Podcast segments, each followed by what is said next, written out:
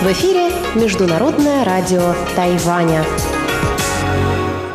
В эфире русская служба Международного радио Тайваня. Здравствуйте, уважаемые друзья! Из нашей студии в Тайбе вас приветствует Мария Ли, и мы начинаем ежедневную программу передачи с Китайской Республики. Напомню, что наша программа звучит на коротких волнах на частоте 5900 кГц с 17 до 17.30 UTC и на частоте 9490 кГц с 11 до 12 12 UTC. Получасовую программу открывает выпуск новостей и продолжают рубрики «Панорама культурной жизни» с Анной Бабковой и «Учим китайский» с Лилией У. А часовую программу продолжит также передача «Юный Чень» нота классики и повтор воскресного почтового ящика. Оставайтесь с русской службой Международного радио Тайваня. Мы начинаем новости вторника, 22 сентября.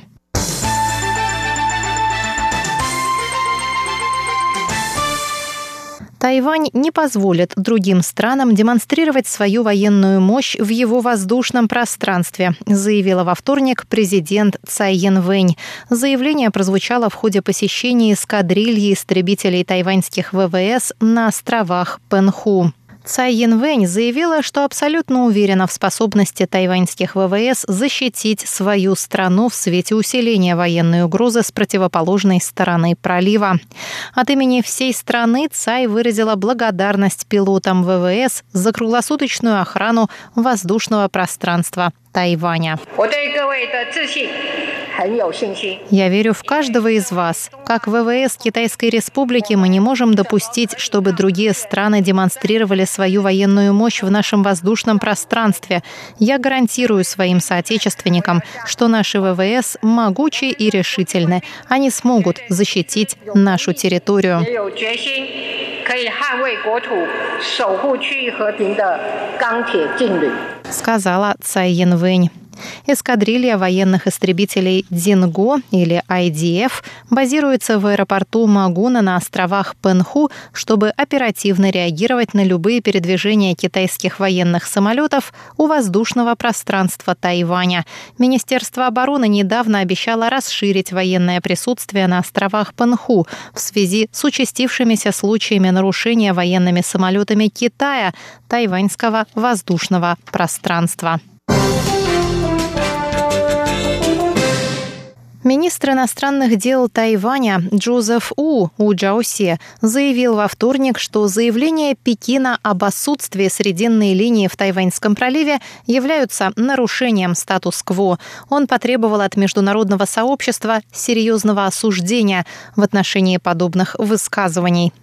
Выступая на форуме Европейского союза по инвестициям, министр заявил, что на протяжении многих лет срединная линия в Тайваньском проливе служила символом статус-кво, помогала избегать военных конфликтов и способствовала миру и стабильности в Тайваньском проливе. Однако недавнее заявление со стороны Министерства иностранных дел Китая разрушает статус-кво точно так же, как ранее Китай разрушил в Гонконге модель «одна страна, две системы» принятием закона о национальной безопасности. Министр заявил, что существование Китайской Республики, официальное название государства на Тайване, как суверенного государства, это непреложный факт. В понедельник пресс-секретарь Министерства иностранных дел Китайской Народной Республики Ван Вэньбинь заявил, что Тайвань является неотъемлемой частью территории КНР, а так называемой «срединной линии» не существует. Министерство иностранных дел Тайваня осудило это заявление и потребовало от Пекина прекратить политику экспансионизма и придерживаться международных норм. Мы призываем международное сообщество решительно осудить подобные заявления и действия со стороны Китая и требуем от китайского правительства прекращения этих действий, сказал Джозеф У. С 17 по 21 сентября китайские военные самолеты многократно пересекали срединную линию в Тайваньском проливе и входили в опознавательную зону ПВО Тайваня на юго-западе. На радиопредупреждение со стороны тайваньских ВВС китайские пилоты отвечали, что не существует срединной линии.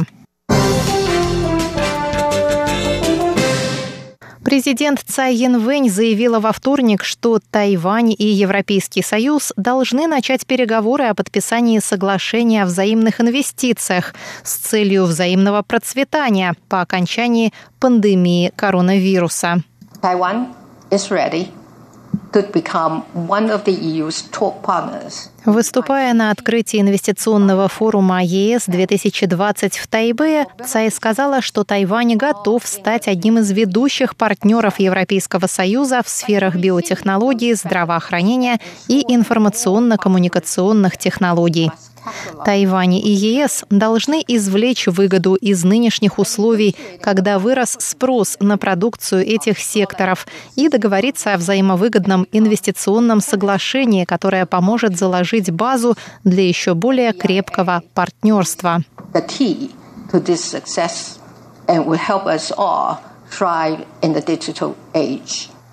Сказала Цай Янвэнь. На церемонии также выступил глава представительства Европейского Союза на Тайване Филипп Горжегоржевский. Он сказал, что у ЕС и Тайваня есть уникальная возможность воспользоваться преимуществами времен пандемии и торгового противостояния между США и Китаем.